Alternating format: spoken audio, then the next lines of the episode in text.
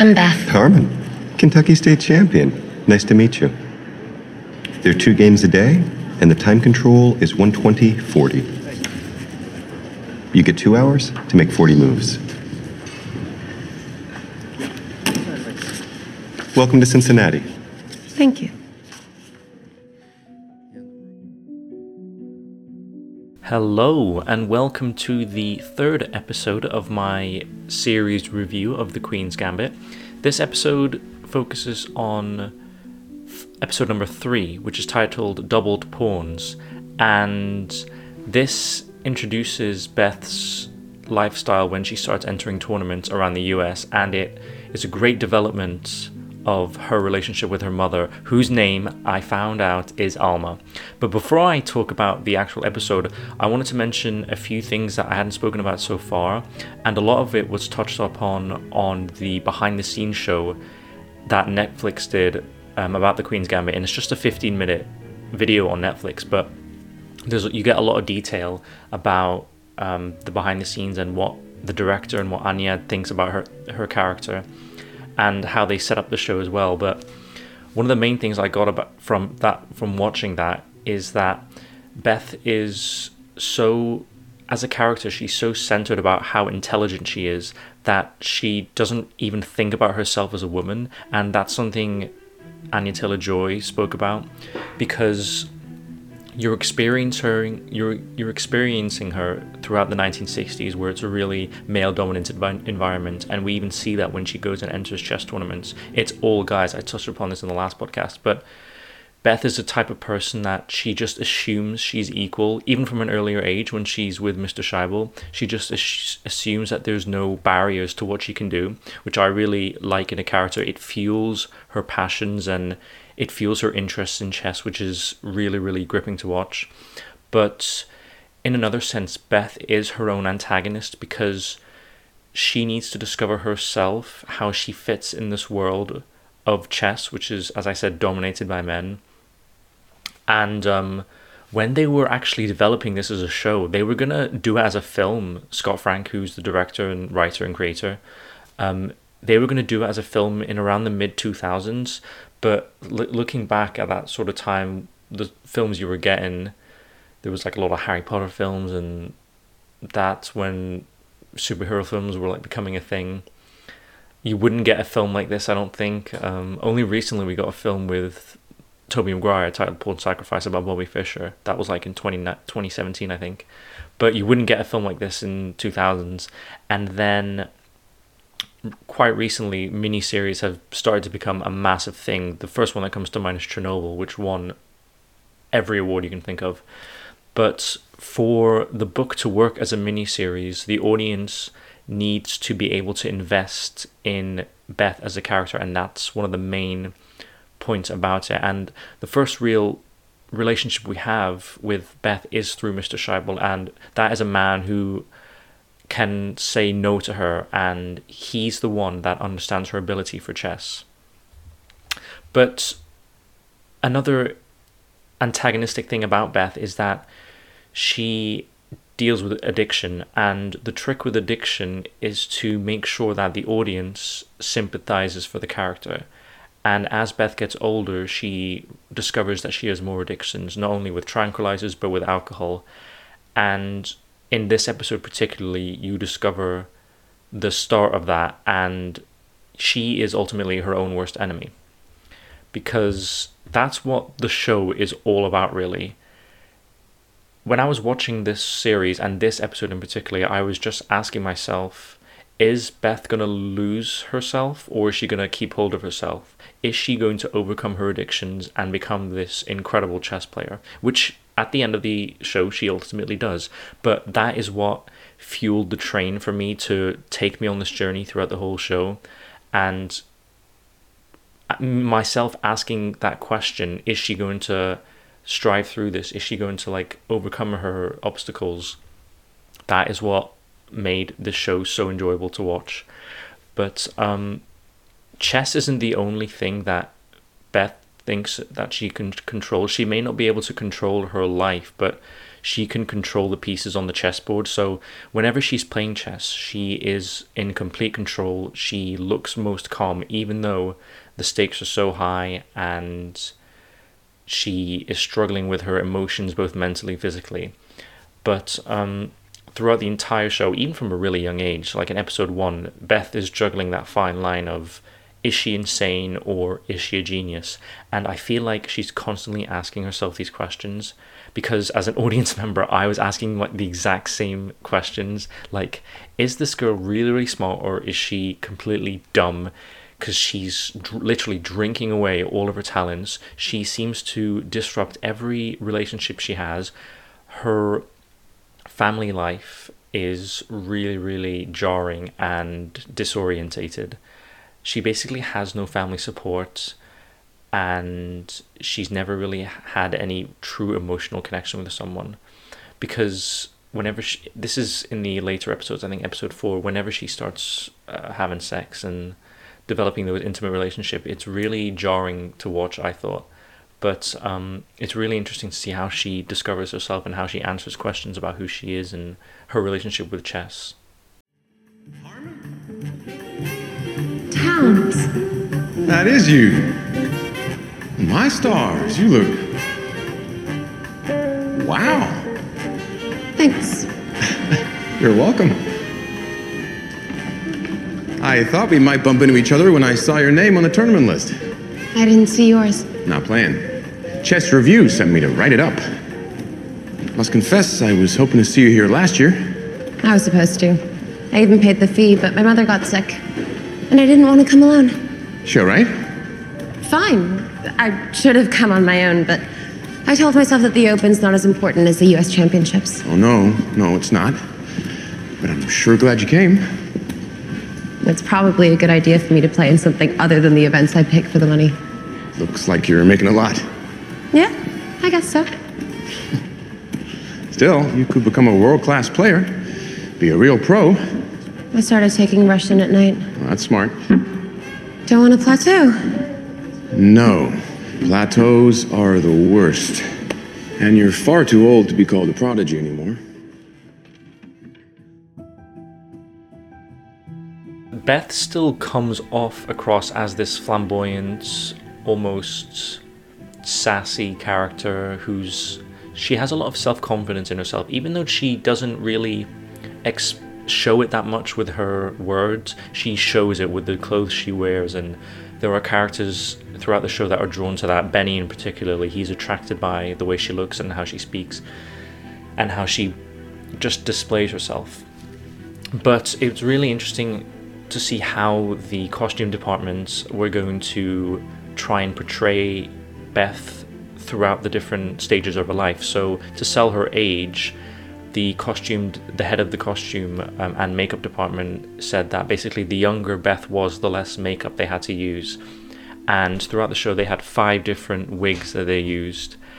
And the older Beth got, the more eyelashes they used so it got longer and longer and actually as an audience member i remember thinking that her eyes was like the most gripping thing in the last episode when she's the oldest because the amount of eyeliner she has on the sides and when she's in her lowest stage i think in episode 6 when she does the us open tournament and plays benny the eyeliner she used i'd never seen anything like that before. It was like eyeliner at the top of her eyes and at the bottom as well. It looked really really weird. It's not something like i would go for if i were a girl probably. But yeah she looked like she was going to some it basically looked like some like makeup like costume makeup for some char- weird freaky looking character. I don't know. It was it looked really like alien like but her she they put a lot of emphasis on her eyes like the amount of eyeliner she uses just to basically show her maturity. Which I you know I really like because it when they do flashbacks in the show, you can really identify right what the time period and the state of mind Beth is in, which uh, you know it's useful to guide the audience that way. But another part and a way that this episode does really really good is that they are able to make chess cinematic because chess if you've actually been to a tournament which probably not many of you have but if you have it's really really boring it's in complete silence. The only drama really is the pe- the players moving their hands, and whenever they move it quickly, when they're making moves really fast. I think that's the most exciting parts. But with this show, they're able to make it dramatic with the music, and then Scott, the director, he focuses on the stakes around the actual game and not just the specific moves. So before the match begins, he'll build up the tension with the presence of photographers and they'll be flashing pictures. We even see this in the pilot episode, the very first scene when Beth is running late to her match with Borgov and there's press everywhere and they're the reporters, they're taking notes, they're filming her. Every eye when Beth enters that room in the pilot, every eye is on her and they're all watching her go to the the chair and the chessboard where Borgov is sitting. So you can already tell the amount of like height, height and tension from this game. You know it's an important game, and it's done brilliantly in, in this episode as well. The players themselves and their emotions during the game they're focused on a lot with some um, face-to-face camera shots and even if you don't understand the, the, the games of chess they focus a lot on Beth's facial reactions to show you how the game is going. So in this episode, um, one of the players makes a bad move, and you can tell by Beth's reaction that it's in her favor because she smiles a little bit. But then with her match with Borgov in episode five, I believe, she makes a wrong move and she just loses it completely. She starts sweating. She's stressed out. It's really, really well done, and um, it you know it's it it like it's available for a larger audience that way that doesn't understand chess. They can just watch the drama of it, which is really, really it's a really, really um, good decision by the filmmaker Scott. And then I actually didn't notice that this isn't about this episode in particular, but the very last scene of the show, which I've heard you know conflicting remarks about that some people liked it and some people hated it that they thought it was really cheesy. I liked it personally about when she beats borgov and then she gets out of the, the car and then goes for a little walk and decides to play chess with these old guys in the park in russia.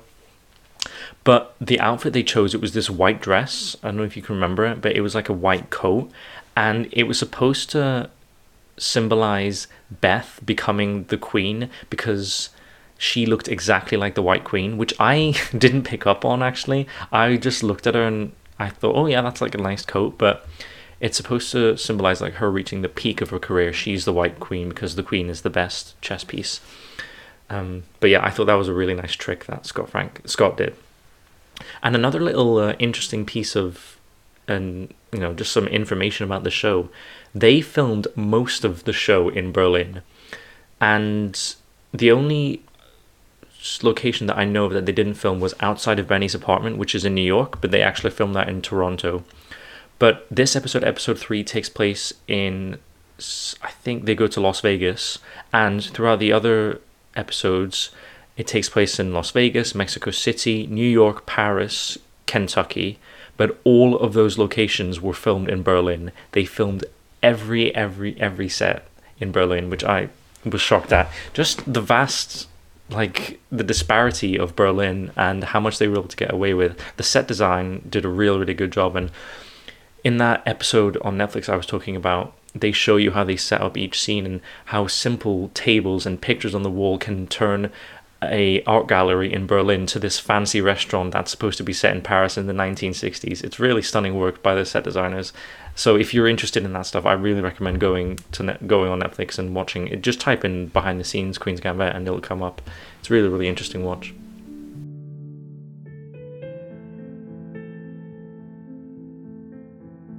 But in this episode specifically, Beth is becoming a more popular player as she wins more tournaments, and a journalist interviews Beth and they ask her about being an orphan and how she learned to play chess on her own. And she also asks Beth if she's intimidated playing against all these men. But Beth simply explains that a janitor taught her how to play, and she mentions things that she can't control and dominate you can control and dominate in chess, which is why she feels so comfortable because it's predictable. So it's only her fault if she gets hurt within the actual game. She wants to take full responsibility for herself. And the journalist is sort of thrown off by that, but it's one of the main themes of the show. It's about her identifying who she is and taking control over her life, and it doesn't matter who she's playing up against. There's a certain madness to her and a side of genius as well.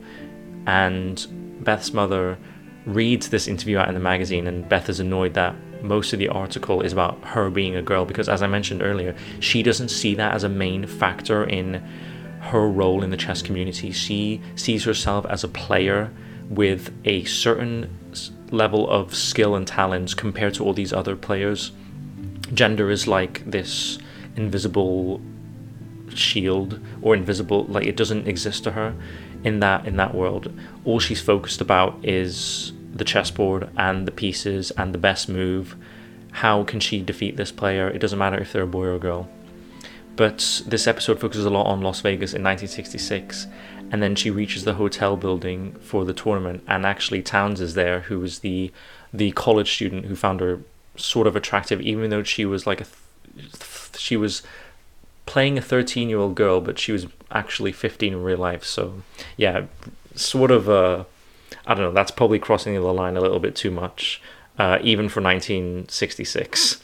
But she's played him before, and uh, there's this nervous side to her that we get because we don't get a lot of nervousness um, around Beth throughout the show. She's a lot more confident, and if she knows she can be a player, then we see how confident she is and how determined she is to win.